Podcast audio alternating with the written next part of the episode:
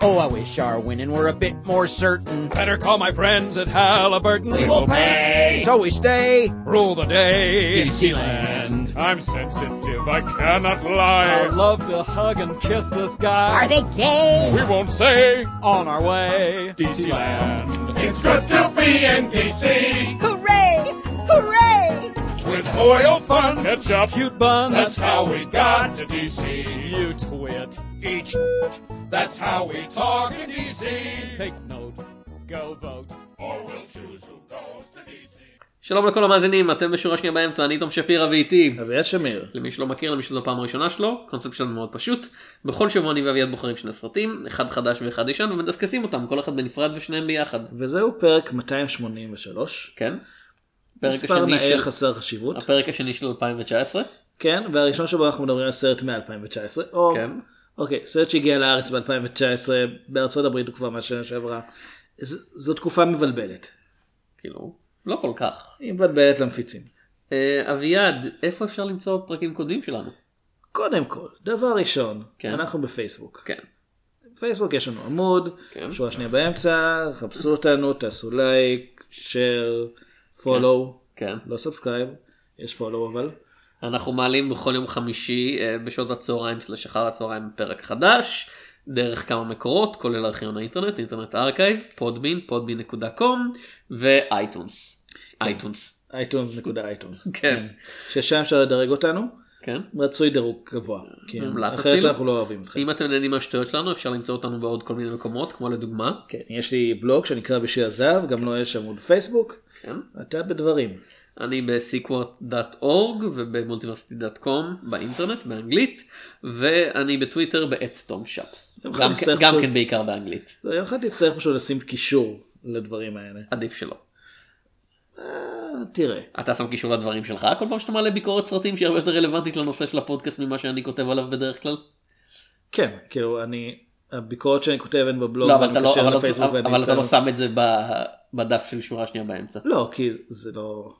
יש את הביקורת שלי ויש את השיחה שלנו. אביעד, יש לנו עזרה קבועה. מעבר לעבודה שאנחנו דוברים יותר מדי, שזה הם כבר הבינו לבד. זה אמרו לי אמת. כן. הולכים להיות פה ספוילרים לשני הסרטים שנדבר עליהם. אחד מהם הוא גם ספוילר למציאות, בוא נגיד. כאילו, תלוי אם אתה מאמין לה תשקור את השמאלנית, אני מניח. בדיוק. אני לא יכול להגיב בעניין. נעבור לסרט הראשון של השבוע. אנחנו הולכים לדבר על... What do you say? I want you to be my VP. I want you. You're my vice. Well, George, I'm the CEO of a large company. And I have been Secretary of Defense. And I have been White House Chief of Staff. The Vice Presidency is a mostly symbolic job. Uh-huh. However, if we came to a... different understanding. I can handle the more mundane jobs, overseeing bureaucracy, military, energy, and foreign policy. Yeah, right. I like that. Vice. Who's the vice? Aaron Vice. Aaron Vice, sort of series of stuff? Okay. סגן הנשיא, בעברית. סגן הנשיא אהרון וייס. כן. עם השם הזה הוא נולד לתפקיד. סרטו של אדם מקיי, שגם כתב את התסריט על פי דברים שקרו באמת. כן, הוא קרא כמה ספרים ביוגרפיים גם. ובסרט משחקים קריסטיאן בייל, אימי אדמס, סטיב קרל, סם רוקוול, אליסון פיל, לילי רב, ג'ס פלומנס, טיילר פרי, ג'סטין קירק, ליסה גיי המילטון. ליסה גיי המילטון, אגב, ליסה גיי זאת מילה אחת. כן. זה מוזר לי מאוד. בדרך כלל יש מקף, אתה יודע, או רווח, או לא, ליסה גיי. ליסה גיי. כן. אדי מרסן, לא מרסן, ביל קמפ, דון מקמנוס, סטפן ג'יוריס, חואריס. אנחנו כבר בשביל שלא אכפת. יש פה אנשים בתפקידי משנה, כאילו, ולכמעט כולם יש דף בוויקיפדיה. זה סרט שעמוס באנשים שאתם כנראה מכירים מכל מיני מקומות. יש גם כמה הופעות אורח נחמדות. כן. נעמי וואטס. פרד מולינה. כן. מסיבה כלשהי. כי היו צריכים שחקן בריטי. לא היו חייבים שחקן בריטי, זה לא היה תפקיד בריטי. שחקן בריטי שהוא לא קריסטיאן בייל. הסרט עוסק בחייו של אחד, דיק צ'ייני. ריצ'רד, כן. אני חושב שקוראים לו דיק. כן. לימים סגן הנשיא של ארצות הברית בתקופת ממשלו של ג'ורג' W. בוש. הבן, כן. לא המקורי. ג'ורג' W. בוש הבן, כן. האמת, אם יש כבר אחד שלישי, אני לא יודע. לא לבלבל עם H.W. ולפני זה איש שהיה עוזר לחבר קונגרס, ואז בעצמו חבר בכל מיני ועדות ושדלן פוליטי מטעם חברות נפט. הוא התחיל בתור כלומניק. כאילו רוב האנשים מתחילים מכלום. כן, אבל הוא היה כלומניק עד גיל 20 ומשהו, ואז אשתו אמרה לו, דיק צ'ייני, אתה הולך להתחיל פודקאסט? לא, משהו אחר. זה כלומניק אחר.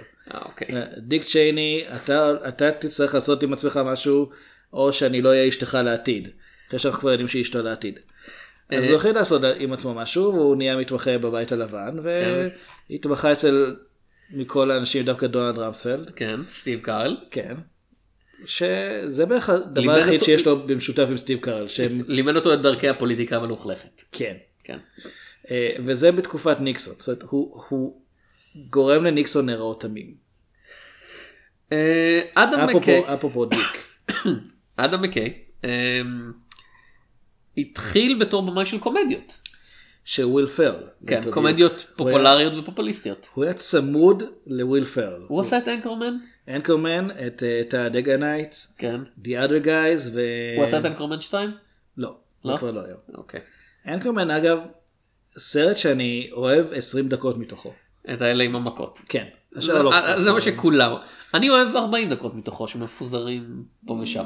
לא יודע, אני חושב פשוט שזה סרט שבשעה מסוים הרשה לעצמו קצת יותר לצאת מהמסגרת הרגילה, ווייס הוא במובן מסוים מה שקורה כשאדם מקי באמת חופשי. יותר חשוב, אחרי שנים של באמת כאילו קומדיות וויל פרל, הוא פתאום החליט שהוא רוצה לעשות סרט, לא סרט רציני, סרט על נושא רציני נקרא לזה. עם The Big Short, סרט שאני מאוד אהבתי ואתה פחות. מכונת הכסף בעברית. כן, והמצביעים גם מאוד אהבו, זה זכה באוסקר אחד, על תסריט, שזה סביר לגמרי. כן. ובאופן כללי היה בהרבה רשימות של מבקרים, וזה היה סרט על המשבר הכלכלי של 2008, שהיה כאמור... כן, באיזה תקופה זה היה, הנשיא וסגן הנשיא בזמן המשבר הזה? ובכן, אני מאמין שאם תבדוק תגלה שברק אובמה אשם. כי הוא הגיע ממש אחרי זה. כן, הוא היה שם כי זה כבר היה. כי הוא הגיע וזה היה שם, זה כנראה באשמתו. כן, ככה זה עובד. כשאתה מגיע לבית חדש וכולו מלוכלך, זה כנראה באשמתך. כן, אתה יודע, כמו שדונלד טראמפ בעצם גרם למלחמה בסוריה. אוקיי. כל עוד לא הוכח. אף אחד לא החליף את אסד, אני לא יכול לתת את זה למישהו אחר. אוקיי, אני איבדתי את עצמי לגמרי. ומה שקרה כאמור, זה היה סרט על נושא רציני, אבל זה היה סרט שבעצמו הייתה לו אווירה מבודחת צינית, כאילו היה שם הרבה breaking the fourth wall, והרבה קטעים של, אתה יודע, הסרט עוצר כדי להסביר דברים לאנשים, וזה השתמש בטכניקות של מייקל מור בסרט שהוא לכאורה סרט עלילתי. זהו, שזה די הרגיש כאילו מה אם מייקל מור היה עושה סרט עלילתי שהוא לא קנדיאן בייקן. וקנדיאן בייקן התערבתי מביג שורט, אגב. או מהסרטים האחרים של מייקל מור. כן, טוב. אני כן אגיד, עם ביג שורט יש לי בעיות, והן נובעות במידה רבה מזה שאני חושב שהוא חלק מהזמן די משעמם, ואז כשהוא מנסה להיות לא משעמם, הוא נורא מזלזל בקהל. על ידי זה שהוא פשוט מביא אנשים מפורסמים שיסבירו כל מיני מושגים בכלכלה. אוקיי. ווייס... למרות שזו לא הדעה פופולרית, אני יותר אהבתי אותו מאשר את ביג שורט. וייס המבקרים לא אוהבים כל כך, אני חייב לציין. פעם אחרונה שבדקתי עוד 63%, אני חושב. אני לא מדבר על רוטן טומטוז, אני מדבר על ביקורות שקראתי. אוקיי, תן לי נסיים את זה. רוטן טומטוז הוא לא מדד מדויק, אבל 63% כן אומר שהם לא הצליחו למצוא קונצנזוס ברור בעדו. אז זה מסוג הדברים שאני פשוט נאלץ להסכים עם מרבית המבקרים שקראתי, של זה סרט שכיף לראות אותו במידה רבה עד כמה שהוא עוסק בנושאים נוראים, כי יש לו הרבה, ברגע שהוא מכריז על עצמו, אני לא באמת מחויב להציג את הדברים, אתה יודע, כמו ביוגרפיה טיפוסית, אלא אני הולך אני הולך להיצמד לגרסה של העובדות, אבל אני מרשה לעצמי הגזמות כאילו בדרך שבה אני מראה אותם. הוא מותר לו לקייף הרבה יותר מרוב הסרטים הביוגרפיים האלה, ולצאת לכל מיני הפלגה למחוזות מוזרים. הסרט מתחיל עם מספר סיפורים שאומר לכם שהוא קשור לדיק צ'ייני, אבל הוא לא יכול להגיד לכם איך ולמה, והרגע שבו אתם מגלים מה הקשר ביניהם הוא בהחלט רגע, אתה יודע, בסוג הדברים של כזה, וואו, אני לא מראה שהם עשו את זה. כן, אני די ניחשתי את זה, אבל כן. עוד רגע, כאמור, הסרט מגיע בערך שעה פנימה, היציאה הראשונה של דיק צ'ייני מהפוליטיקה והמעבר שלו לסקטר הפרטי, והכתוביות מתחילות לעלות עם כזה, ואז דיק צ'ייני פרש לביתו, והוא ואשתו חיו בשלווה עם הילדים והכלבים לנצח. הוא היה בריא והשתתף בתחרויות איירון מן. כן, כאילו, אם אתם יודעים משהו, אתם מבינים שזה לא נכון, אם אתם מסתכלים על השעון, אבל אני יכול לדמיין, נגיד, אחד מכל 100 ומשהו צופים שהוא כזה, זה היה סרט קצר. כן, זה הרגיש הזמן עבר מהר, אבל הם מחכים בדיוק מספיק זמן שמישהו יכול לטעות, כאילו מישהו שלא מכיר את הנושא. אז אני טועך זה ישחק במדינות שבהם פשוט, השם שלו לא כזה מוכר. השאלה איפה זה, איפה המדינות האלה, כי אנחנו מכירים אותו בתור מי שהיה סגן הנשיא, אנחנו לא... אני לפני הסרט הזה לא ממש ידעתי על כמה הוא היה ותיק בפוליטיקה. אני ידעתי שהוא היה מישהו שדיברו עליו כבעל ניסיון, אבל אתה יודע, סגן נשיא, כמו שהסרט דואג לציין, זה בעיקר תפקיד סמלי, אז לא, בדרך כלל לא ממנים לתפקיד הזה מישהו שהוא עדיין מאוד מאוד מנסה לשנות דברים בעצמו. אני מכיר אותו בעיקר בתור מישהו שהפיד טוויטר שלי שונא, כאילו... זה גם כשהוא היה, זה גם לפני טוויטר היה. כאילו השטן עצמו, פחות או יותר. זהו, אני זוכר, היה את המקרה שבו הוא ירה לחבר שלו בפנים בטעות, במהלך צייד, ואני זוכר שצחקו על זה במשך שבוע. צחקו על זה העובדה שהחבר שלו התנצל בפניו. גם. כן. ואני זכרתי את דיק צ'ייני בתור הזקן, השמרן, שהוא בעצם חסר השפעה ומתנהג כאילו למה שהוא אומר הכי חשוב. וזה לא היה רושם, זה רושם שהוא לא תואם את המציאות מברר. ואני אשים כמובן את הכוכבית המאוד חשובה, הסרט הזה לא אוהד את דיק צ'ייני, הוא לפעמים נותן לו קצת, הוא נותן לו קרדיט על דברים מסוימים בתור איש משפחה, וגם זה הוא קצת לוקח ממנו בסוף, אבל השורה התחתונה פה היא שדיק צ'ייני... ההשפעה של דיק צ'ייני לעולם היא שלילית, נקודה. הוא הרס את כדור הארץ בערך. כי הוא הרס. כדור הארץ היה נרס גם ככה, אבל הוא השפיע אישית על מה שהוביל למותם של מאות אלפי אנשים. וכוכבית ליד השם שלי, אני די מסכים עם הדעות של הסרט בהקשר הזה, אין לי שום סימפתיה או חיבה לדיק צ'ייני בתור בן אדם פוליטיקאי. כוכבית שנייה ליד השם שלי. כן. אני גם... מעולם לא הייתי אוהד של ממשל בוש, ודיק צ'ייני בתור חלק ממנו, אף פעם לא ראיתי אותו כדמות שאני מזדהה איתה, אבל כן, הסרט הפתיע אותי בכמה הוא עשה, כמה הוא בכלל פעיל. הבעיה עם הסרט היא, שלא משנה כמה, זה באמת קצת כמו מייקל מור, לא משנה כמה אני מסכים עם הפוליטיקה שלך, כשהסרט לא טוב, הסרט לא טוב, וייס הוא לא סרט טוב במיוחד, שבאופן מוזר עד כמה שהוא מנסה לסטות מהמבנה של... ביוגרפיה רגילה, יש לו את כל המכשולות של סרט על ביוגרפיה רגילה, כמו עובדה שהוא מכסה 70 שנה פחות או יותר. כאילו... הוא מדלג על ה-20 הראשונות. לא, אבל אנחנו רואים את הקריירה שלו משנות ה-60 עד 2008. כן. והתוצאה היא שבאמת יש כל הזמן דילוגים שלא מאפשרים לך ממש להבין מה קורה. זה כזה, ממשל קלינטון קרה בשלב מסוים, מה דיק צ'ייני עשה בשלב הזה? הוא היה בבית. כאילו... אתה יודע, אנחנו רואים את הבחירות של ניקסון, ואז את הפרישה של ניקסון, וזהו. החלק של קלינטון, אגב, זה החלק שבו עושים לך פייק אנדינג. בכלל, כל הקטע שבו, אתה יודע, הקטע הטיטולרי של הסרט, הקטע שבו הוא סגן הנשיא, אני די בטוח שזה פחות משליש מהסרט. אם אתה סופר את הדקות על המסך, כאילו זה לא הרוב. לא בדק ספציפית, אבל... כן, לפחות החצי הראשון של הסרט... כאילו, כמו שאמרת, החצי הראשון הוא עד ממשל קלינטון, ואז יש עוד כמה דברים. במובן מסוים שם הסרט הוא ספוילר.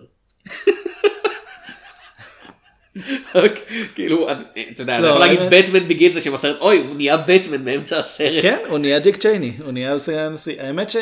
אוקיי, הסרט מראינו בהתחלה כבר את ה... תורם של הליברטון פרץ עוד דרך חלון וכזה. הוא קם וכזה, כן אבא, אני לוביסט. טם טם טם טם. לא יודע איך הוא לא ידע על זה קודם. הסרט כן מתחיל בסצנה מתוך, בזמן 9-11, שדיק צ'ייני בעצם מנהל את חדר המצב בזמן שהנשיא בדרך. ובהתחלה מראים לנו שהוא זה שמקבל את ההחלטות, צ'ייני הוא זה שנותן לדונלד רמספלד את האישור לירות בכלי טייס שלא ידוע מה יעדם. וכל הזמן זה הנשיא בוש לא מעודכן מה שקורה, הוא בדרך למקום מסתור. ולפני שנגיע לדמויות עצמן, אני לא חושב שהסרט גרוע, אבל אני חושב שיש לו בעיה אחת מאוד מאוד בסיסית. הוא לא נותן, הוא לא מנסה לנהל שיח, הוא לא מנסה לתת לך משהו שאתה יכול לחשוב עליו בתור אוקיי, מה אני הייתי עושה במצב הזה? אפילו כשהסרט אומר לך ישירות מה אתה היית עושה במצב הזה, הוא לא נותן לך את הפרטים המתאימים, אלא אומר, זה דיק צ'ייני, הוא עושה דברים כי הוא דיק צ'ייני. הוא לא אומר, הוא שמרן, או אלה העמדות הפוליטיות שלו, או הוא מאמין שהוא עובד לטובת המדינה. זה ממש, אוקיי, אתה יודע שהוא עובד עם חברות הנפט, כי הוא היה יושב-ראש, כל זה, אבל עדיין, זה לא מופיע כמניע, זה כאילו קיבלת פה סרט על נבל על שאין לו מניע. גם אם אתה עושה, וגם עוד פעם, גם אם אתה כמוני, חושב שזה לא רחוק כל כך מהמציאות האפיון הזה, גם אם אתה עושה סרט על חבורה של אנשים שהם, אתה יודע, באופן די אבסולוטי רעים, יש דרך להציג את זה תוך שאתה מסביר למה עושים את הדברים שלהם. שנה שעברה קיבלנו את סטלין מת. סרט שבו, אתה יודע, האיש הטוב זה תיהר רק כמה אלפי אנשים, במקום, אתה יודע, לאנוס בסדרתיות ילדות. כן, סטלין מת, אחד מהדברים ששונים שם מאשר בווייס, שבסטלין מת אתה יודע למה הם עושים, אתה יודע שזה קרב הישרדות עבורם. ויש הרבה אנשים שאתה יודע מה הם עושים ולמה הם עושים, ופה יש לך בן אדם אחד שהוא לכאורה מיקוד של הסרט, ואתה מסיים את הסרט, למה הוא? יש לו כוחות על. לא, לא, לא איך. זו שאלה של מה המניע שלו, מה, כאילו, אם אתה פשוט אומר, הוא לוביסט של חברות הנפט, והוא דואג רק לרווח האישי שלו, לגיטימי לגמרי, אבל מה היה עד אז? לא, אבל תציג את זה, אבל אנחנו רואים אותו לדקה מדבר עם חברות הנפט, ואז דקה אחרי זה מדבר על הביטחון של אמריקה, ואין שום קשר בין השניים. יש, כשהוא רק מתחיל את הקריירה הפוליטית שלו, הוא בוחר לעבוד עם רמספלד, הוא ועוד סטודנט שהגיע מאותה אוניברסיטה, הם צריכים לבחור, אחד לוקח דמוקרט, אחד רפובליקן. אז הוא שואל אותו איזו מפלגה רמספלד, הוא מוזר שהוא לא ידע את זה קודם, אבל בכל זאת יועץ לנשיא. בסדר, הרעיון הוא שדיק צ'ייני היה אז אידיוט. כן, אז הוא אומר לו, רמספלד הוא רפובליקני, אז אני עם הרפובליקנים. כי הוא נורא התרשם מהנאום תאב הכוח של רמספלד. נאום של 2 דקות. כן.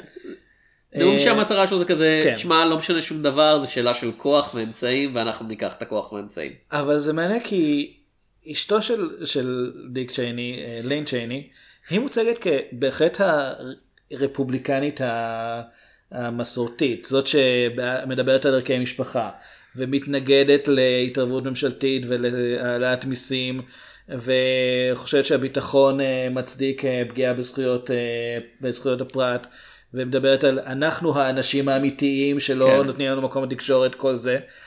אנחנו האנשים האמיתיים, האבא שלה כמה כסף יש לו? כנראה הרבה. אנחנו בודק את זה.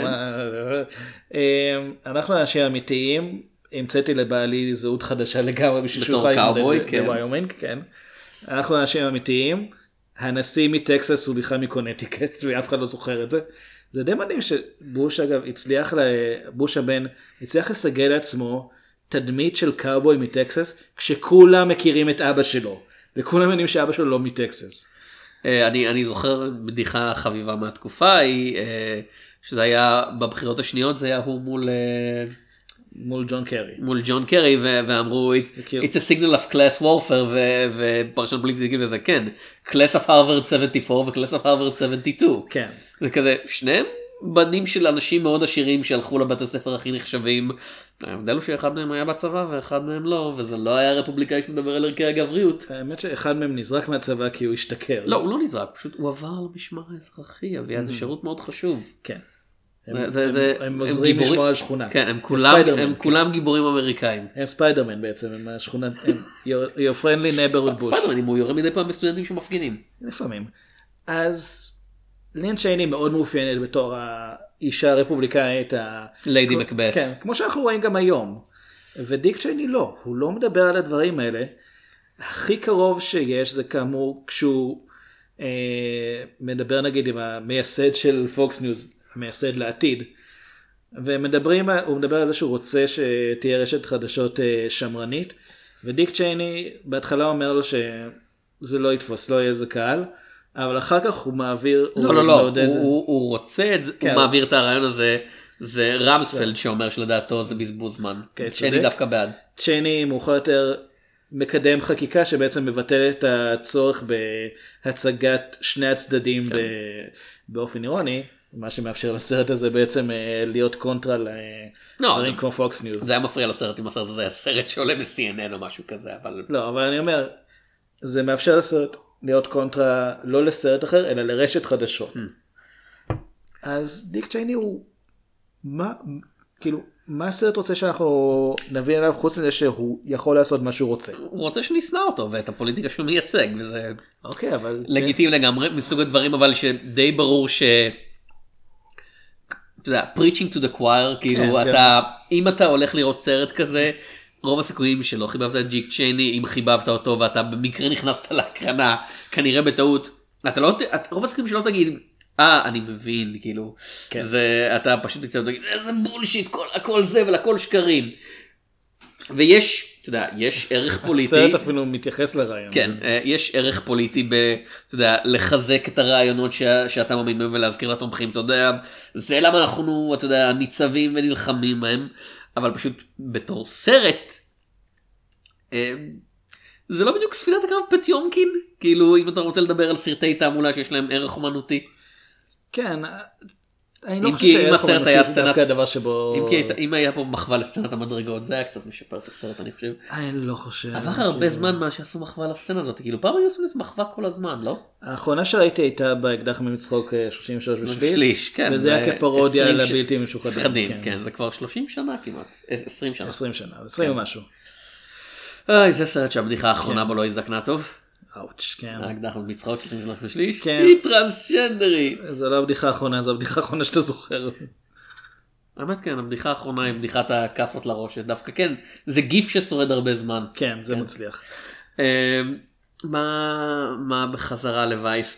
יש שחקנים בווייס, כאמור די הרבה מהם.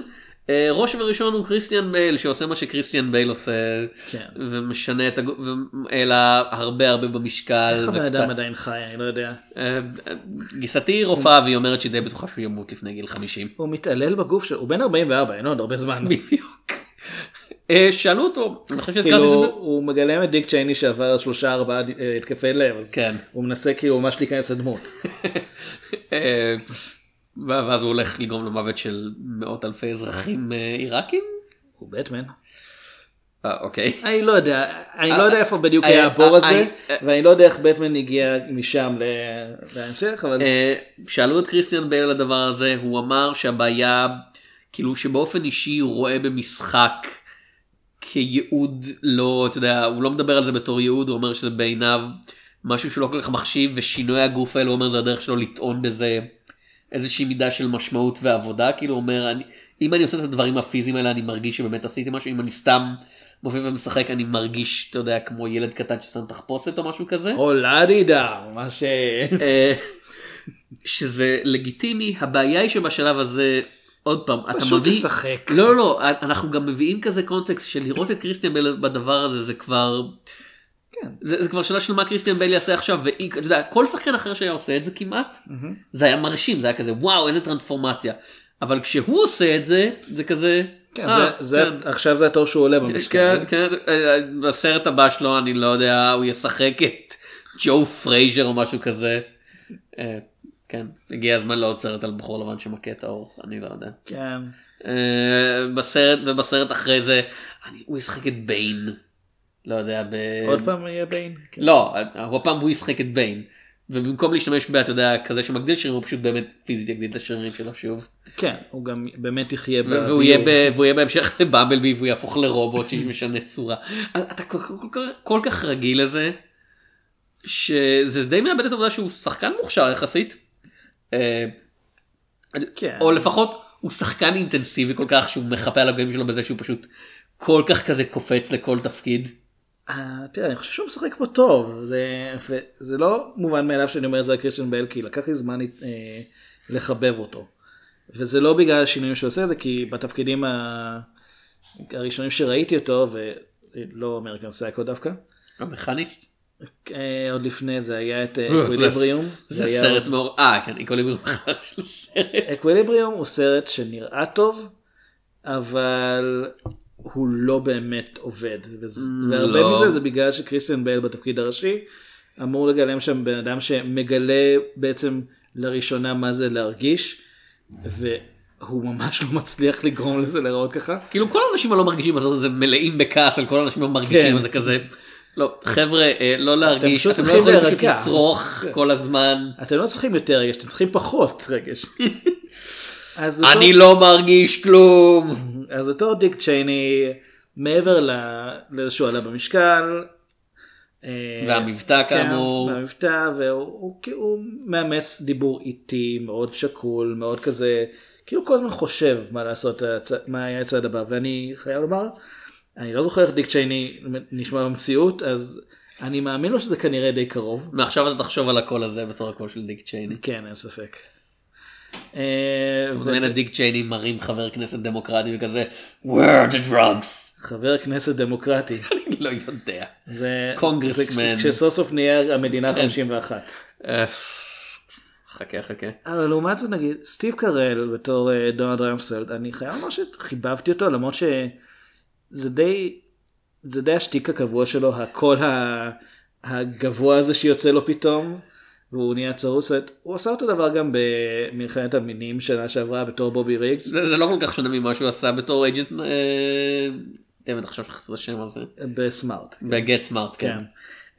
נכון, רק שבגט סמארט הוא יותר רציני. כן.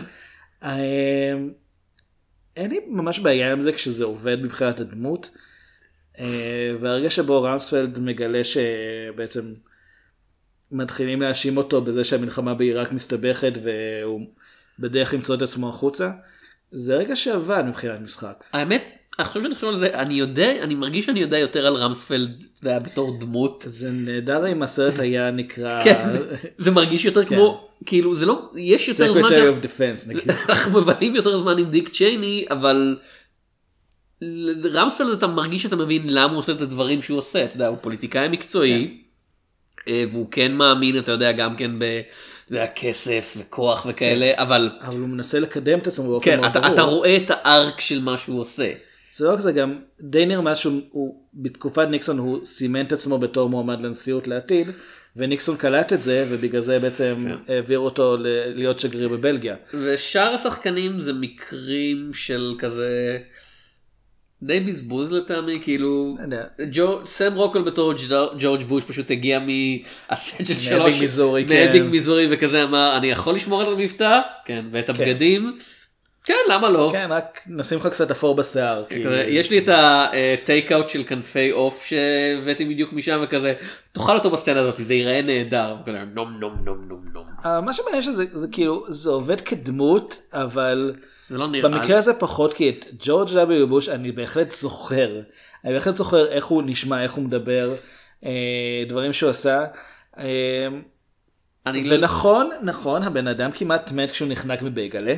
נכון, הוא גרם לעצמו פציעה עם מקל האוזניים, ונכון, מאוד מסוכן אביעד. כן, ונכון, היסטוריונים בעיקרון מחשיבים אותו כבר עכשיו לאחד הנשיאים הגרועים ביותר בתולדות ארצות הברית, נכון, אבל פה הוא מוצג בתור מישהו שפשוט מוותר מראש על אחריות כלשהי, ורק רוצה לנופף למצלמה ולראות כאילו הוא מחליט. זה מרגיש פחות כמו בן אדם ויותר כמו גרסת ה-SNL של ג'ורג' W. בוש, אני חייב להגיד. מי עשה אותו ב-SNL? אני מניח שכמה אנשים? אני לא עוקב קבוע אחרי SNL. אני גם, בגלל זה אני שואל. מישהו.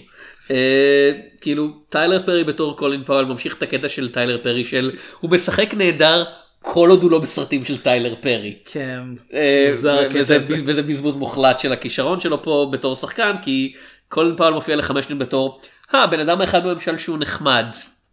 הסרט מחליט כאילו פחות או יותר, קולין פאוול הוא בזה שבסדר. כן, האמת גם... פאוול וקונדליסה רייס, כן. ליזה גיי המילטון גם כן די ככה... אוקיי, קונדוליזה רייס אפילו לא נותנים לה את הכתובית עם השם שלה, שאני אומר, בהתחלה חשבתי, טוב, אנחנו יודעים מי זאת, אנחנו מזהים את המראה... האישה השחורה בממשל. זהו, אבל לקוין פאול כן שמו את הכתובית, וזה לא בדיוק באדם שהיה כאילו נחבא אל הצללים שם. מדיאז וייטהאוס, בקולנוע בקרוב. אז ליזה גיי המילטון היא... מקבלת פה כל כך מעט לעשות בתור קונדוליזה רייס. שומרים אותה להפקה הבאה של המילטון, אני מניח. זה סיפור חיה. כן. וזה משהו שבאמת מתחבר פה. הסרט בוחר להראות לנו תחנות בחיים של צ'ייני, אבל מרגע שצ'ייני הופך לסגן הנשיא, אז אנחנו מקבלים את מה שהוא עשה בשנתיים שלוש הראשונות, עד הפלישה לעיראק, ואחרי זה יש לנו די קפיצה לסוף הקדנציה, היו בחירות באמצע, וקונדוליסה רייס החליפה את קולין פאוול, שהיה בקונפליקט מאוד רציני, גם הנאום שלו באום כבר בזמן אמת, עורר המון, פגע מאוד באמינות שלו, ואני רואה את זה, אני חושב, יותר מעניין אותי לראות איך הם התמודדו עם כל הביקורת שהייתה, בבחירות 2004, אבל לא מראים לנו את זה בכלל. אנחנו ישר כבר קופצים 2008, ששם ברור שבוש לא נבחר עוד פעם, כי יש חוק שמגביל אותו לשתי כהונות. אז אני מרגיש כאילו הסרט מצד אחד מראה, כאילו הסרט שמצד אחד הוא לפעמים מתמקד יותר מדי על דברים מסוימים, ולפעמים לעומת זאת הוא מדלג על תקופות שלמות שדווקא הן מה שמעניין אותי. זה היה עובד יותר טוב בתור סדרת טלוויזיה, אני חושב. אתה אומר את זה הרבה. סדרות טלוויזיה הרבה פעמים אני אומר, זה היה עובד יותר טוב בתור סרט. ועל ספרים אני אומר, זה היה יותר טוב בתור קומיקס, ועל קומיקס אני אומר, זה היה יותר טוב בתור מחזמר, ובמחזות זמר אני אומר, זה אף פעם לא היה יותר טוב, תוותרו על זה, זה ז'אנר ארור. אאוץ'. אני לא אוהב מחזות זמר. אז אתה לא מוזמן, המילטון, סיפור חיה של ליזה גיי המילטון. אלא אם יעשו את זה בתור סדרת טלוויזיה. שעם מחזה זמר. לא ממש עשו את זה. קריזי אקס גרפרנד זה לא סדרה מוזיקלית? אני לא רואה את זה, אני לא יודע. אחרי ההצלחה של NYPD, הרבה מהאנשים בארץ לא יוצאים את זה, אמרו לסטיבן בויצ'קו בטלוויזיה, אתה יכול לעשות מה שבא לך, הוא אמר, אני עושה עוד סדרת שוטרים, ואמרו לו, יופי, מוזיקלית. והוא יצר את קופ רוק, ויש סיבה שאתם לא מכירים את זה. לא, אבל זה אחלה שם. הסרט נגמר, הוא סוחט עוד איזה רבע שעה, מהעובדה שדיק צ'ייני חוצה את הקו האחד, דיק צ'ייני ואשתו, לין, חוצים את הקו, לין או ליאן, אני לא זוכר. ליין. חוצים את הקו האחד שהם אמרו שהם לא יחצו, והם נותנים לאחת הבנות שלהם, מרי, לרוץ בפוליטיקה ולתמוך בפלטפורמה של נגד נישואים חד מיניים, למרות שליז צ'ייני היא לסבית. ליז צ'ייני, האחות. כן, האחות שלה היא לסבית מוצרת, עד אז הטענה שלהם הייתה שהם ישבו עם אנשים שהם נגד נישואים חד מיניים, אבל הם לא יביעו תמיכה באיסור על נישואים כאלו. כן, וזה למרות שבהתחלה הצורה שמראים את זה היא קצת צינית. כשליז יצאת מהארון, דיק צ'ייני בעצם מבין שאין לו סיכוי לקבל את המועמדות לנשיאות אחרי שבוש פורש. כן. הוא מבין שהרפובליקנים לא יתמכו בו, כי הוא לא יוכל לצאת נגד נישואים חד מיניים. ודווקא, וזה באמת הדבר היחיד שבו דיק צ'ייני יוצא דווקא סוג של דמות חיובית, כן. אנחנו רואים גם בהתחלה, אחרי שאימא שלין טובעת במרכאות, כן. כנראה מתאבדת, הוא אומר לחותן שלו, הוא אומר לו, אל תתקרב יותר לאשתי ולילדות שלי. מה שכנראה גם קורה, כי אנחנו לא רואים אותו יותר, אבל... יש לי את ה-CIA בקו 2, ואת הרוצחים של הליברטון בקו 3. זו דרך להראות שהוא נעשה באמת אדם, שגם עומד על עצמו וגם בעל השפעה, אחר כך כשליז יצאת מהארון, אז הוא בא ואומר לה, זה לא משנה, אנחנו אוהבים אותך כמו שאת. שזה רגע שבאמת, אתה יודע, כל הרגע שבו הוא שם את הפוליטיקה בצד כדי להיות אבא. אבל זה העניין, זה... וזה לא מחזיק עד הסוף. מילא זה, זה מרגיש כמו שיכול להיות עלילה לסרט בעצמו, ונושא מאוד חשוב. העובדה שאנשים, אתה יודע, יכולים להגיד, אתה יודע, אני בעד פוליטיקה א' בידיעה שזה פוגע בקבוצה שלמה, ובו זמן להגיד לחבר'ה שלי אדם שהם חברים בה, אתה יודע, חלק באותה קבוצה, אתה יודע, במקרה שלך זה בסדר, זה כזה, אני מתנגד לנישואים חד מיניים, באופן מוחלט, אני מסתובב עם, אתה יודע, כל מיני מטיפים מהימין הנוצרי שאומרים שההומוסקסואליות זה תיעוב ואלוהים אמר למחוא אותם, אתה יודע, צריך למחוא אותם על פני האדמה, ואז אני מזמין אותם, היי מותק, בואי לארוחת ערב, איך החברה שלך, מה שלומה היום? זהו, אני לא אגנה את המשפחה שלי. כאילו, המשפחה שלי מיוחדת. זה נושא לסרט שלם, ווייס, אתה יודע, הבעיה שלו זה כזה, תפסנו מרובה לא תפסנו, הוא רוצה לדבר על זה, ולדבר על זה, ולעסוק בזה, ולעסוק בזה, הוא רוצה לעסוק בכל דבר, לא, אפילו לא רק בחיים של דיק צ'ייני, הוא רוצה לעסוק בכל הדברים שמסביב, והוא מפספס, כאילו, הוא יורה בכל אחד המטרות, והוא מפספס בערך 70% מהם. כמו דיק צ'ייני. אבל אני מדבר על ירי משיק, כי הוא דווקא השיג הרבה מאוד מטרות. הוא פשוט לא טוב עם רובה. כאילו, אם אתם רוצים לראות את וייס, כמו שאמרתי, הוא מבדר לצפייה, כאילו, זה סרט שבאמת כאילו הולך... יש לו רעיונות מעניינים. כן, יש בהחלט כמה וכמה רגעים שתקרו ותגידו, וואו, כאילו, לא מאמין שהלכת לשם. אבל כסרט, כיצירה... זהו, בזה הוא גם דומה למייקל מור, שהרעיונות המעניינים שלו הם עדיין כדי לדחוף בכוח נקודה שכבר די הבנת. ואותו, אני לא חושב שהסרט גרוע, אבל אני חושב שהוא מאוד מאוד פספס את המהות של לגרומנו להבין את הבן אדם שמדובר עליו, וגם ללמד אותנו פוליטיקה. יוצא משהו מאוד שטחי פה, כי זה כאילו, כל מה שאתה צריך כדי להצייר בפוליטיקה זה להיות דיק צ'ייני.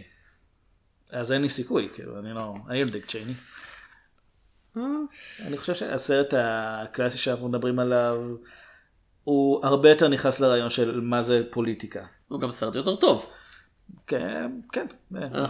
אז נעבור לסרט הקלאסי לשבוע. אנחנו הולכים לדבר על...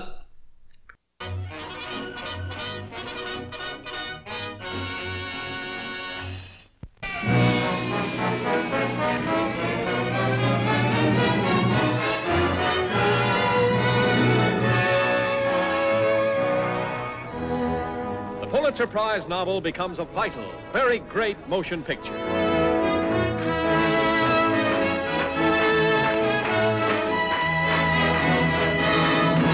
The story of a ruthless big shot, Willie Stark. And for the last time I tell you that nobody, do you hear me? Nobody will tell me how to run this state. His manners, his morals, and his women. If I get a divorce... Maybe we better stop seeing each other. No, we won't stop seeing each other, will we? No. Willie's got big ideas, Jack. What do you mean? A girl like that could be a governor's wife or even a president's. What are you talking about? He ditched Lucy, he ditched me, and he'll ditch you. Answer me. All the King's Men. לא הסרט עם שון פן. כל אנשי המלך מ-1949. הייתה כאמור גרסה חדשה שיצאה ב-2008, משהו כזה? 2006 אני חושב, אני לא בטוח. כן, בזמן ממשל בוש. כן, מקרי לחלוטין. כן. סרטו של רוברט רוסן, שכתב את התסריט על פי הספר המאוד מאוד מצליח באותה תקופה, All the King's Men של רוברט פן וורן.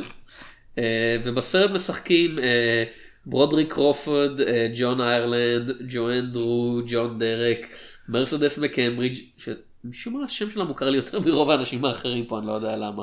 היא שם מוכר. כן, אבל כאילו... אני לא בטוח איפה ראיתי אותה, אבל... אז היא הייתה בסצנה שירדה מגרש השדים. אני מכיר אותה מהסצנה היא שלא הופיעה בסרט. אוקיי, היא הייתה בענק, בסדר, אוקיי. היא הייתה הקול של השד במגרש השדים. נכון, היא באופן כללי עושה המון המון כאילו קולות מוזרים ומפחידים, אז כאילו מזה אני מכיר אותה. אז היא פזוזו. כן. רק שזה היה איזה 30 שנה, 25 שנה אחרי. כן. שפרד סרוויק, רלף דום, קן סימור, המון המון אנשים, כאילו כן, כמו... ורובם לא מוכרים. כאילו לקהל המודרני, יכול להיות שאז... האמת שגם, אם אני לא טועה, רובם לא היו מוכרים גם אז. ורוברט רוזן, אתה יכול להסביר לנו קצת עליו? אתה זה שמכיר יותר... יוצרים היסטוריים. יוצרים היסטוריים. כן, אתה עוקב אחרי סרטים משנים יותר ממני. הוא הבמאי של כל אנשי המלך. וואו, יפה. דיפ בקראונד. לא, הוא עושה פה ושם דברים, אבל בגדול זה הסרט הכי מפורסם שלו, אני חושב. זכה בכמה? 3 אוסקרים? 3 אוסקרים, 2 הם על משחק, ואחד על סרט הטוב ביותר. ואני כאן הסתכלתי מה הייתה התחרות שלו, היה שם מכתב ל3 נשים, ג'וזף אלמנקוביץ', היה את 12 o'clock high, שזה סרט מלחמה. זה גרסת התיכון ל-Noomsday, אני מאמין. היה משהו כזה. אני אפילו לא זוכר מה, היו 2 האחרים. בקיצור, התחרות לא הייתה קשה במיוחד, אתה אומר. לא במיוחד, אבל זה באמת הסרט הכי מוכר, בסופו של דבר שיצא מהתחרות הזאת. זה מרגיש כמו סרט שדי נועד לאוסקרים. אבל זה מעניין כי הוא, אוקיי, הוא לא אמרנו בכלל מהו, אבל זה מעניין בגלל תזמון היציאה שלו. הסרט עוסק בבחור בשם ווילי סטארק. ווילי סטארק. שמתחיל בתור פוליטיקאי מאוד מאוד זוטר, במחוז מאוד זוטר במדינה, שאת שמה לא נגיד. מאוד זוטרה. כן, זאת לואיסיאנה. אנחנו יודעים שזה מרחק נסיעה מוושינגטון די-סי. זה מה שאנחנו יודעים. כמו כל דבר על פני כדור הארץ. כן, תכלס. מרחק מסוים. ווילי סטארק מפסיד בקמפיין הראשון שלו לתפקיד הגזבר, כאילו. לשמור תפקיד הגזבר, אבל ההפסד, ואז הפסד נוסף במרוץ על מועמדות, אפילו לא המועמדות למושל המדינה. על המועמדות למועמדות. כן, למועמדות הדמוקרטית למושל המדינה. כל כך ממלאים אותו בכזה זעם ותשוקה, שמאיש פשוט הוא נהיה לפוליטיקאי, אתה יודע, פופוליסט מומחה, שמשלב את ההמונים, והוא נהיה מושל, והוא מקים שורה ענקית של רפורמות, ותהליכי בנייה, ובונה דרכים, ובונה בתי חולים, ובדרך הוא דורס פחות יותר כל עיקרון שהיה לו בתור, אתה יודע, איש פשוט מן היישוב, הוא דורס את התחרות שלו באופן די גס, דורס את אשתו. לא, לא מילולית. הוא עוזר לבן שלו אחרי שהבן שלו דורס מישהו.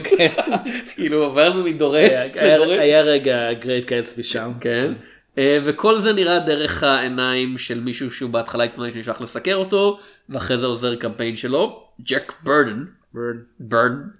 שהוא, יש לו את השורה לדעתי הכי חכמה בסרט, הוא אומר, אני עשיר, אני לא יכול להרשות לעצמי לעבוד. שזה הדרך שלו לומר, למה הוא תומך בווילי סטארק? כי הוא עובד בעיתון, והעיתון מחליט באמצע הקמפיין לשנות את התמיכה למועמד השני, כי הם צריכים להתפרנס, וזה מה שמי שנותן את הגזם מחליט. וג'ק ברדן אומר, אני עשיר, אני לא יכול להרשות לעצמי לעבוד, כי הוא אומר, יש לו עקרונות, הוא לא יכול להרשות לעצמו לוותר עליהם כדי להתפרנס. הסרט הוא מין שילוב בין סיפור פוליטי ציני לדרמה משפחתית דרומית, כי בחצי השני הסרט אנחנו מגלים כמה הקריירה של ווילי סטארק קשורה לשופט שהוא בעלה חדש של אמא של ג'ק, לא, אני מבבל. קצת קשה להבין את זה בדיוק. אני לא לגמרי סגור על הקשר ביניהם, אבל ג'ק יצא עם הבת שלו, שאחיה הוא רופא שווילי סטארק הציע לו להיות מנהל בית חולים, האבא הוא שופט, כאילו כולם מכירים את כולם, זה מדינה קטנה כנראה. כן, האמת היא פשוט לא בטוח מה הקשר של ג'ק ברדן לכולם. ויש בסרט הזה הרבה דמויות, לאחד קוראים שוגר בוי, והספר מתעקש, אגב, אני התחלתי לקרוא את הספר אחרי הסרט, כי מאוד נהניתי מהסרט ואמרתי אני רוצה, והספר מאוד נחשב, העליתי אותו ברשימת הקריאה שלי, הספר מתעקש להסביר לנו, שוגר בוי was not a negro. חשוב לו מאוד להגיד את זה. הנה יתרון אחד של קולנוע על פני המילה הכתובה. כאילו אתה לא צריך לשמוע את המילה ניגרו 37 פעמים כל פרק. אני לא חושב שיש בכלל שחקנים שחורים בסרט. לא, אבל יש פה הרבה אנשים שמתייחסים אליהם בתור בוי, בתור תפקיד. כן, וזה קצת מוזר לסרט שהוא לכאורה על לואיזיאנה, מדינה שידועה בעובדה שיש בה הרבה אנשים שחורים. אוקיי, בואו נגיע רגע ללכאורה הזאת. ווילי סטארק לכאורה מבוסס על אדם אמיתי. כן. תזכיר לי את שמו? מה זאת אומרת? קוראים לו ווילי סטארק. של האדם האמיתי? רק שנייה. אתה רואה, דיברנו על זה קודם, וידעתי את כל הפרטים, ועכשיו שכחתי את השם. ויד תגיד משהו, יואי לונג. יואי פי לונג, שהיה המושל של לואיזיאנה בתחילת... שנות ה-20, שנות ה-30. והיה מאוד מאוד פופולרי. ודיברו אפילו על הרצה לנשיאות. הוא דיבר בעצמו על הרצה לנשיאות. כן, ודיברו על זה שיכול לנצח, ואז לא דיברו על זה כי מישהו התנקש בחייו. כי הוא היה מת. יואי לונג הוא הבן אדם שאמרו שאם הוא היה נבחר לנשיא, יש סיכוי שארצות הברית הייתה הופכת לדיקטטורה פשיסטית. אבל... כאילו אומרים את זה על כל נשיא. כן, אבל... אמרו את זה על אובמה, ואמרו את זה על בוש, ואמרו את זה על קלינטון, אומרים את זה על כולם, כאילו. אמרו את זה על ג'ורג' וושינגטון אפילו. כן.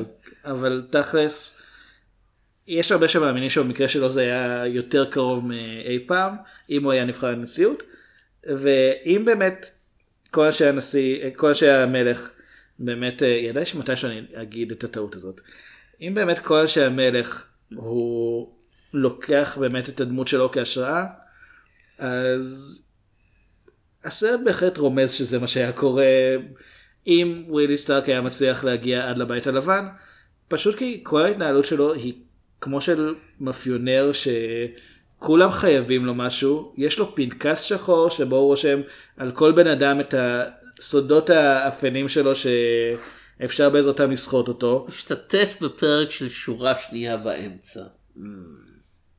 זה לא כזה סוד. זה כאילו, לא על... זה אפל, זה לא סוד. כן, זה מאוד אפל. הוא כל הזמן משיג טובות, הוא אומר אפילו, הוא יכול להרשות לעצמו לשלם מכיסו את המשכורת של ג'ק, כולל הוצאות, כי הוא לא משלם על שום דבר, כל הזמן נותנים לו בחינם. עכשיו, יש לזה מילה, אבל הוא לא משתמש בה, כי הוא אומר שפשוט הוא מקבל מתנות. אני לא מנסה להיות פה פוליטי על המציאות, זה מה שהוא אומר. ומה שמעניין שהסרט והספר, כאילו הם מציגים את זה בתור, אתה יודע, הוא איש מאוד דורסני, אבל הכוח שהוא מחפש זה לא סתם לשם הכוח, כאילו הוא באמת, הוא בונה דברים, הוא בונה בית חולים, הוא בונה דרכים. כולם נקראים על שמו כמובן. כולם נקראים על שמו, אבל זה דברים שאנשים משתמשים בהם. הוא מפתח פולחן אישיות מסוים. הדבר שמכניס אותו כאילו, שהופך אותו לשם במחוז שלו בהתחלה, הוא מתנגד למכרז שהיה על בית הספר החדש, בטענה שהחברה שזכתה בו ידועה בחוסר ההשקעה שלה ובעבודה המלוכלכת שלה, ואכן כאילו מעקה בטיחות מתמוטט בזמן שילדים יוצאים מבית הספר, ילדים מתים, כן? זה תמיד משהו שמשפיע.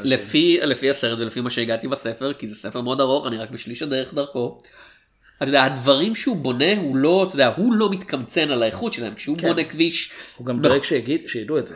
אנשים נוסעים על הכביש. כשהוא בונה בית חולים, זה בית חולים טוב. כאילו, הוא עוזר לאנשים. הוא פשוט אומר, כדי להשיג את מה שאני רוצה להשיג, אני מוכן לדרוס. וזה מאוד... הזכיר לי סרט פוליטי שאתה לא אהבת. ביוגרפיה פוליטית שאתה לא נהנית ממנה. לינקולן.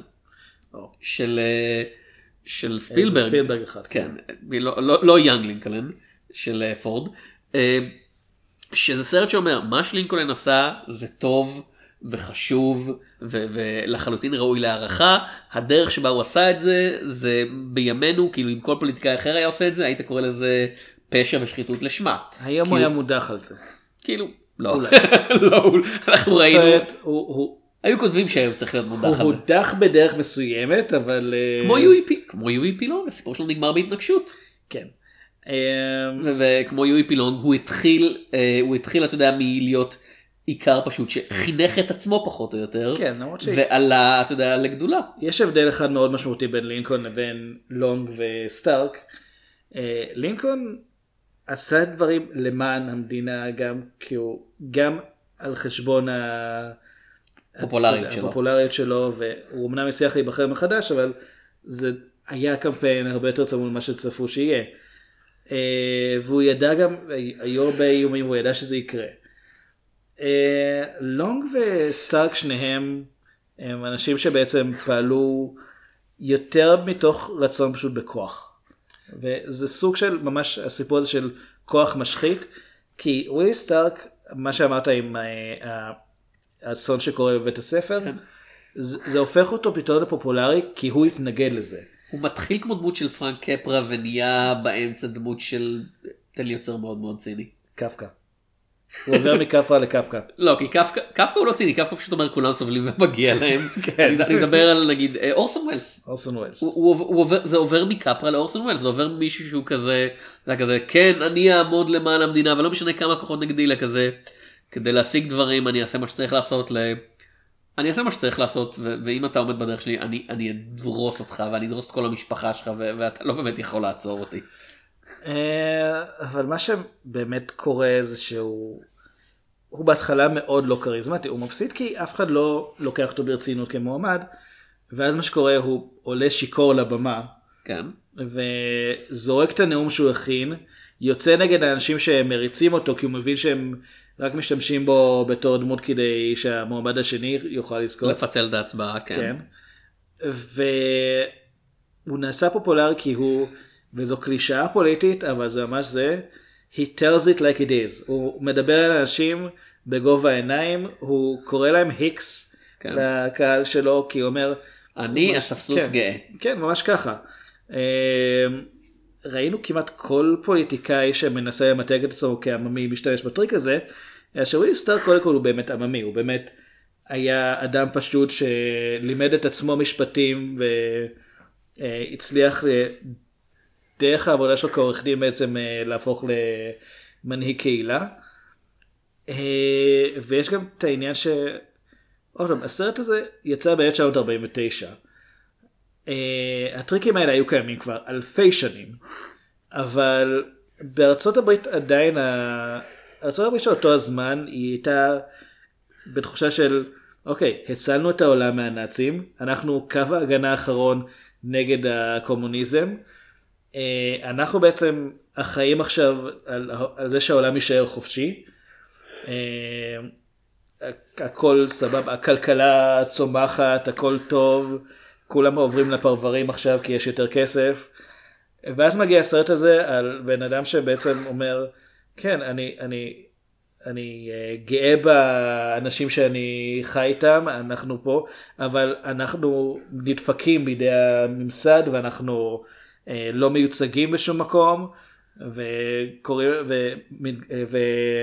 ומזלזלים בנו כי אין לנו חינוך, ואנחנו צריכים לדאוג לעצמנו. ואגב, אנחנו לבנים. כן. הוא לא אומר את זה, זה די... לא, כאילו, זה מה ש... זה אחד ההבדלים הגדולים בין הסרט לספר, זה באמת עובדה ש... אתה יודע, הסרט אומר למה החברה... הספר, סליחה, אומר למה לא נבחרה החברה המקורית שהייתה אמורה לבנות את בית הספר, כי היא העסיקה אפרו-אמריקאים, וחלקם קיבלו יותר תשלום הלבנים, כי הם היו עובדים מומחים. כן, לא נעים לומר את זה, אבל... הסרט הוא לבן... ב-1949... כנראה שאם היו בו יותר עניינים, יותר התייחסויות לעניין הגזעי, הוא לא היה מופע. יותר כוונה היא אחת. כן. הסרט הזה לבן יותר מסרט שמתרחש ב, אני לא יודע, מפעל ייצור וניל או משהו כזה. מי העובדים שם? וגם אם אתה לא אומר, אוקיי, זה לא לואיזיאנה, זה מדינה כלשהי, זה בבירור מדינה דרומית, בדרום שעדיין, אתה יודע, לפני הקטע של זכויות האזרחים. הרבה חוואים. העובדה ששום דבר לא מופיע שם, זה מגוחך. זה באמת כאילו... זאת הוליווד של 1949. כאילו, אפילו אם היו אומרים... זאת אמריקה של 1949. לא, כן, אבל זה סרט שרוצה להיות ציני כלפי הדבר הזה. אפילו אם הוא היה... הייתי מספק בזה שהוא היה מכניס שורה על... אני לא צריך לחזר אחרי ההצבעה האפרו-אמריקאית, כי בכל מקרה, אתה יודע, אף אחד לא רושם את ההצבעה שלהם ופוסלים להם את הזכויות. משהו. כן, אבל... אסור היה לומר את זה במסיים בסרטים כאלה. אבל זה סרט שהוא כל כך ציני ומתעלם כאילו מאחת הבעיות הכי גדולות, זה פשוט מוזר. קודם כל, הוא ציני כמה שאפשר להיות כשיש את קוד הייז של ההפקה שמאוד מאוד מגביל את מה שמותר להראות ולומר. זה גם קוד שהוא מאוד פגע באפשרות להיות ציני, כי אחד מהרעיונות בו זה שה... איש הרע תמיד מקבל את מה שמגיע לו, כקוד. זה לא השפיע על הסוף של הסרט הזה, אבל הרעיון הוא אני כבר ראיתי סרטים ששינו את הסוף שלהם, כי לא אישרו להם, לא אישרו להפיץ אותם בלי שהרעים בעצם נענשים. וזה קוד שגם אסר על יחסים בין מיניים, זה גרם לזה בין גזעים, סליחה.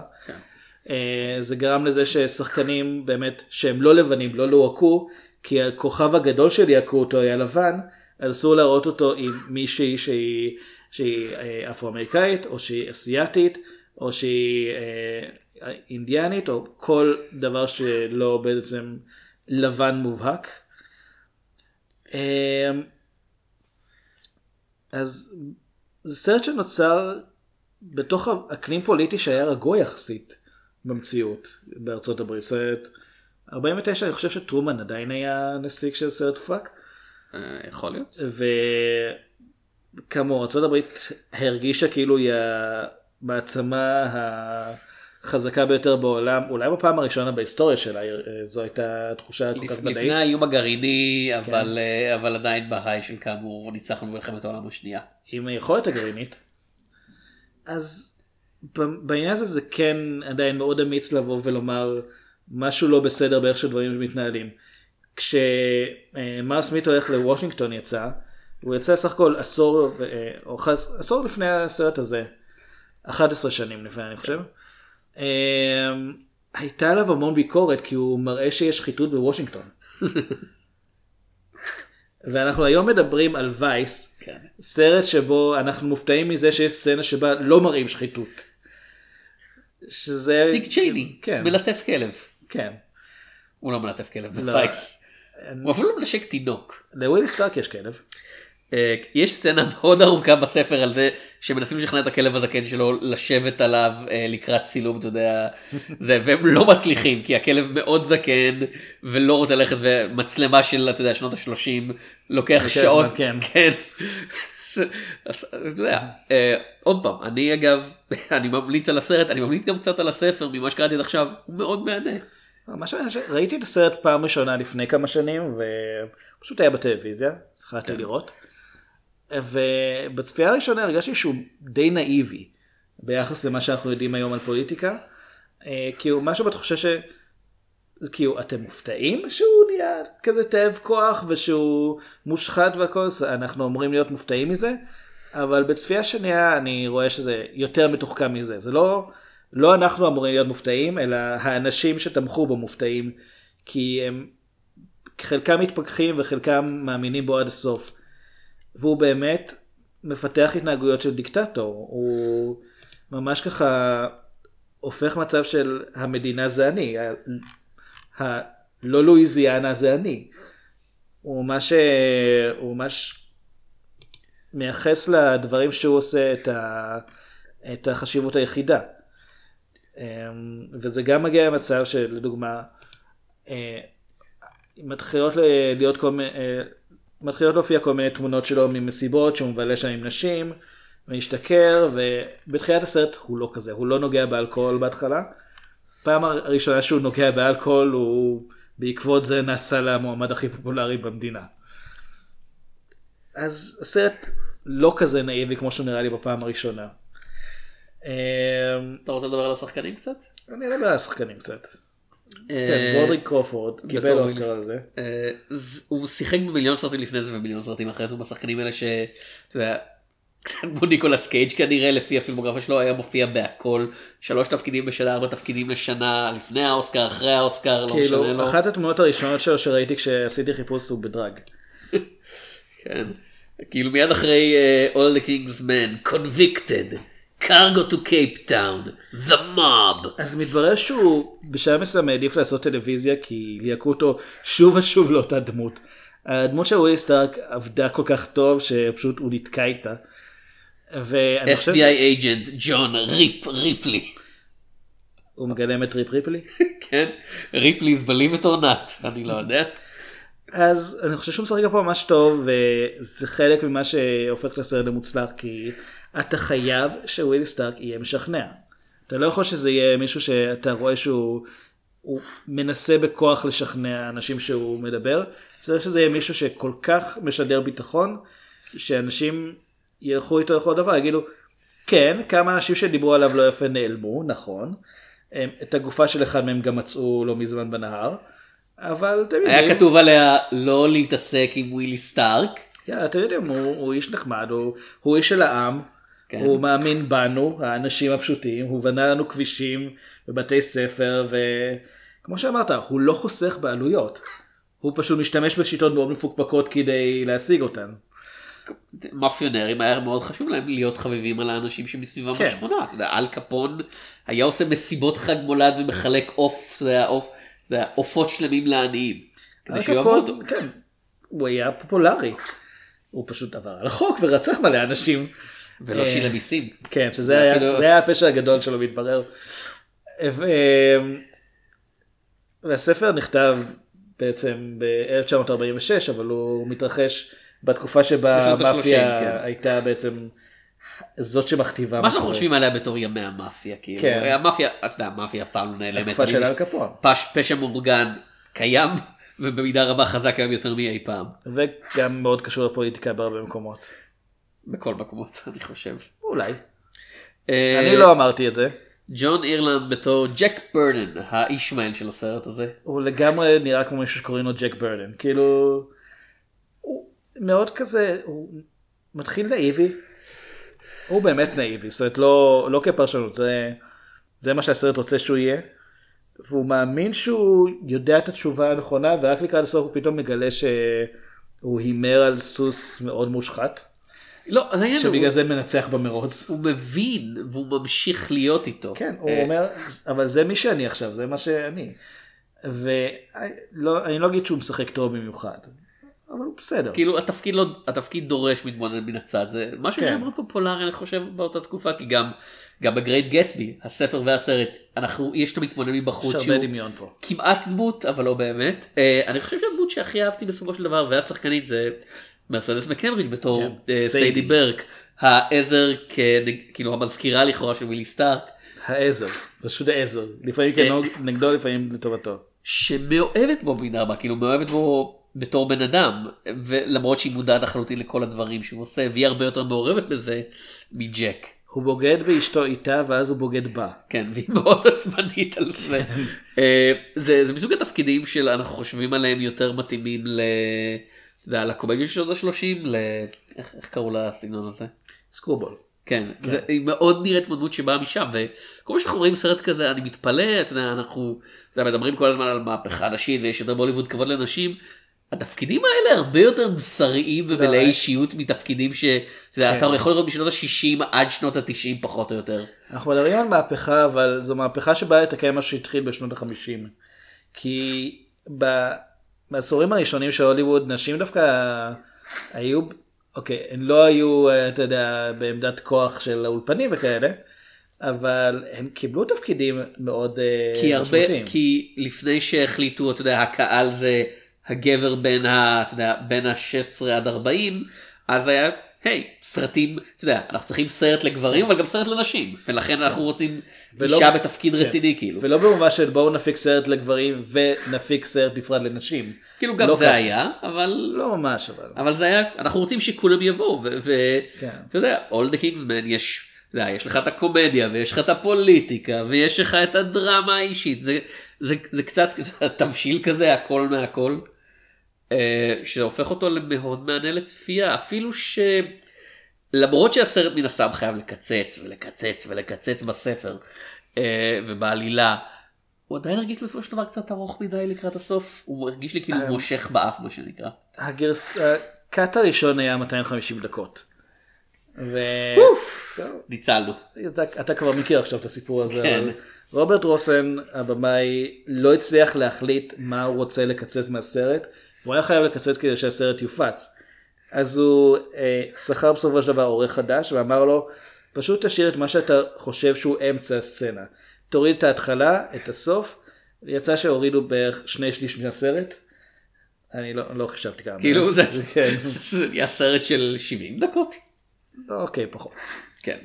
פחות משני שליש. כאילו הסרט עצמו הוא כמעט שעתיים, נכון?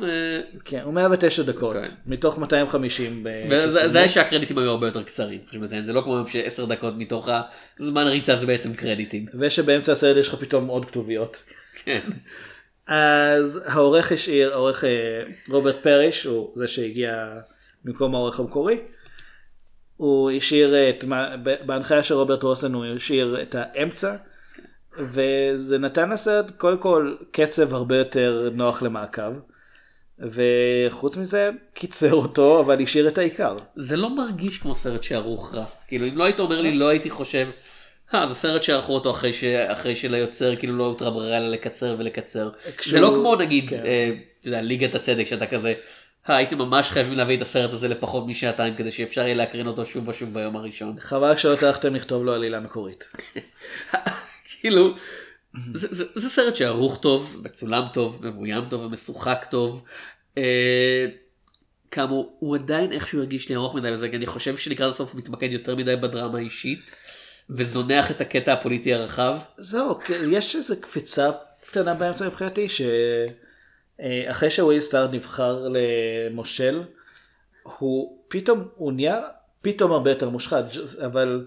יש איזה הסבר בזה שג'ק חוזר לדרום, או אולי זה לא הדרום, אני לא יודע, לכאורה הדרום. זה הדרום של המדינה הכלשהי שאנחנו מדברים עליה, שהיא אולי ולא אולי מדינה בדרום ארצות הברית, שאולי קיימת ואולי לא, אולי זה בכלל אנגולה, אולי זה אנגליה. אולי ואולי לא נקראת השם מלך צרפתי. אולי זה פתח תקווה. לא, זאת קיימת דווקא. אוקיי. כי המדינה. אין לך שמוכחה שפתח תקווה קיימת. לא, יש הוכחה שהיא לא קיימת. אוקיי. אז יש איזו קפיצה שם, אבל זה הגיוני כי ג'ק חוזר אחרי תקופה מסוימת, הוא רואה איך הכל השתנה. לקראת הסוף באמת זה הופך להיות יותר עניין של, בואו עוד נדבר על ווילי סטארק הבן אדם, על מה שהוא עובר, על איך שהוא מנסה להשיג דברים, כשהכל הולך ומתמוטט סביבו, כי אתה יודע, יש גבול כמה זמן אפשר להיות בשיא. וזה מגיע למצב שבו הבן שלו, שמשחק פוטבול, נפצע בתאונת דרכים שבה הוא נהג שיקור, והבחורה שהייתה לידו נפגעה קשה, בסוף היא גם נפטרה מפצעיה, והבחור ממשיך לשחק, אבל יש לו, מעבר לטראומה הנפשית, יש לו גם טראומת ראש, מפגיעה שנגרמה בתאונה, וזה פוגע גם ביכולת שלו לשחק, והוא מתעקש שהוא ישחק, והקהל רוצה שהוא ישחק, והוא נכנס למשחק, הקהל דווקא מאוד שמח, אבל הוא נפגע ובמקום זה הוא משותק. וזה נהיה מן מצב כזה של, כן, זה לא באמת תורם לעלילה בשלב הזה, זה כבר פשוט להראות לנו... אנחנו יודעים שווילי מוכן להקריב הכל בשביל הפופולריות. כן, זה גם להראות לנו איך זה הופך לטרגדיה כבר משפחתית. כן, וכאמור, זה היה כזה שבו זה מביא את הרופא שהוא... חבר של אמא של ג'ק ברדן, או אולי הבעל, אני כבר לא זוכר, ויש את השופט שהכיר אותם, ושכאילו כולם נשואים לכולם, וזה מאוד דורמים. אחותו, היא אשתו של בעלה, לשניהם יש גיס. זה בערך שבו השיר I'm my own grandpa מתחיל להתנגן ברקע כזה, I'm my own grandpa. מצאנו שיר שירו לו פרק. אולי, אני לא יודע אם אנחנו רוצים לנסים את זה אחרי סרט ש... עוסק במדינה כלשהי אולי בדרום ארצות הברית. כן. לכאורה. לכאורה, ייתכן שבהחלט אולי. אז כן. יש לי תלונה אחת אבל רציתי את הסרט. אוקיי. קצת יותר מדי עם האלימות נגד נשים פה, זאת אומרת, ג'ק סותר למרסדס מקמברידג' כן, סיידי. סיידי. הוא סותר לה בשלב מסוים, והיא מחייכת כי היא רואה כמה... כל העניין משפיע עליו. איזה גבר הוא. כן, כי הוא מאוהב בדמות של ווילי סטארק. כן. ויש את הדמות של אן. כן. החברה לשעבר של ג'ק, שפשוט, זה כאילו, אני לא יודע אם יש סצנה שבה לא תופסים אותה בכתפיים ככה בכוח או ביד, והיא מתחילה ככה לעשות, לא, אני לא יכולה להתמודד עם זה, אוקיי, הבנו, יש לך זרועות. ואימא של ג'ק, שפחות דרך כלל קודם לזונה, כאילו. כן, משום מה. כאילו, כזה, היא התחתנה עם גבר. צעיר יותר ממנה. פעמיים. פעמיים אותו אחד או שתי אנשים? כאילו, ועוד פעם בספר, אתה יודע, קצת מסבירים על הצורך הכלכלי שבגללו היא מוצאת, אבל כאילו בסרט זה... זה כשווילי סטארק מצולם כשהוא עם נשים אחרות. וזה פשוט, בסרט זה מרגיש קצת מרושע. כאילו זה מרגיש, ממש אמור להיות ביקורת על היחס של האנשים אליה, ובמקום זה נהיה ביקורת עליה. כן, אז משהו ביחס לנשים פה לא נראה טוב. זה בניגוד ליחס לאפרו-אמריקאים שפשוט לא קיים. הוא לא נראה. הם לא קיימים. אין אפרו-אמריקאים במדינה הזאת שהיא אולי קיימת ואולי לא בדרום ארצות הברית שהם באפרו-אמריקאים. ביטלו את העבדות, כל המלכו. כן. ולעברו לצפון. לפתח תקווה. אולי. אז, All the King's Men יותר טוב מווייס, הייתי אומר. אני מסכים. אני לא חושב שווייס גרוע עוד פעם, אבל All the King's Men הרבה יותר מפוקס ממה שבאיך שעובד סרט. נגיד את זה ככה, הוא הרבה יותר... מעביר את הנקודה שלו בלי שהוא יראה שטחי. אני אשאל אותך שוב, האם ראית את הגרסה השנייה של All the King's Men? מכיוון שאני שאלתי אותך קודם, לא. אוקיי, אני אשאל אותך, האם זה טוב מ-All the President's Men? קשה לומר, אני מאוד אוהב את כל הנשיא. אוקיי, אני סיימתי לשאול אותך שאלות, אני חושב שגם סיימתי להטריד את הקהל שלנו, ואפשר לסיים מבחינתי. מילים אחרונות? אנחנו בפייסבוק, אנחנו בכל מיני מקומות אחרים. אפשר... תריצו חזרה לתחילת הפרק. תעשו לייק ושאר לפרק אם אהבתם אותו. תדרגו אותנו באייטונס, יהיה מאוד נחמד. אל תעשו סאבסקרייב, כי אין. זה פייסבוק. כן, ועד הפעם הבאה, אני הייתי תום שפירא. אני אביעד שמיר. וניפגש בסרטים.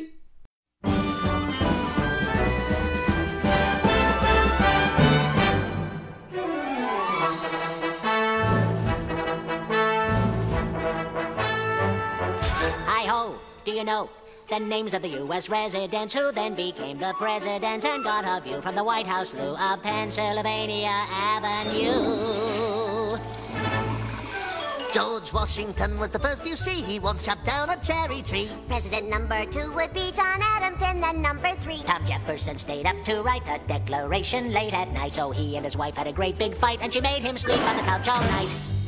James Madison never had a son, and he fought the War of 1812. James Monroe's colossal nose was bigger than Pinocchio's. John Quincy Adams was number 6, and it's Andrew Jackson's, but he kicks, so Jackson learns to play politics. Next time, he's the one that the country picks.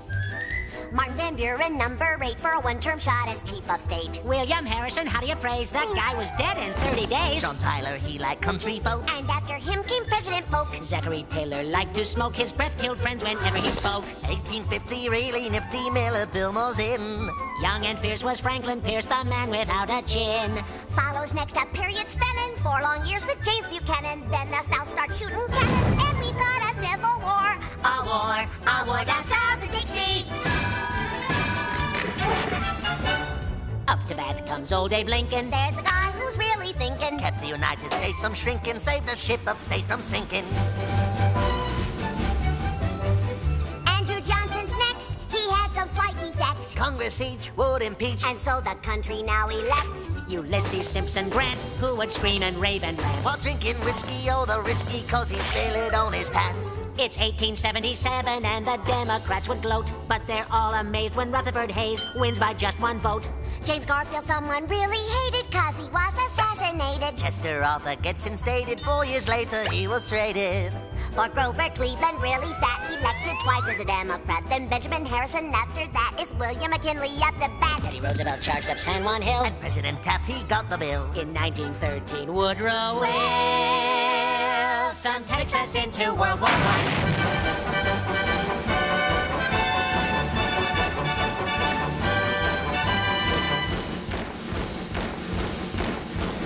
Warren Harding next in line. It's Calvin Coolidge, he does fine. And then in 1929 the market crashes and we find it's Herbert Hoover's big debut. He gets the blame and loses too. Franklin Roosevelt, president who helped us win in World War II. Harry Truman, weird little human, serves 2 terms and when he's done it's Eisenhower who's got the power from 53 to 61. John Kennedy had Camelot, then Lyndon Johnson took his spot. Richard Nixon, he gets caught and Gerald Ford fell down a lot. Jimmy Carter liked campaign trips. And Ronald Reagan's speeches scripts all came from famous movie clips. And President Bush said, read my lips. Now in Washington, D.C. there's Democrats and the GOP. But the ones in charge are plain to see. The Clintons, Bill and Hillary. the next president to lead the way. Well, it just might be yourself one day. Then the press will distort everything you say. So jump in your plane and fly away.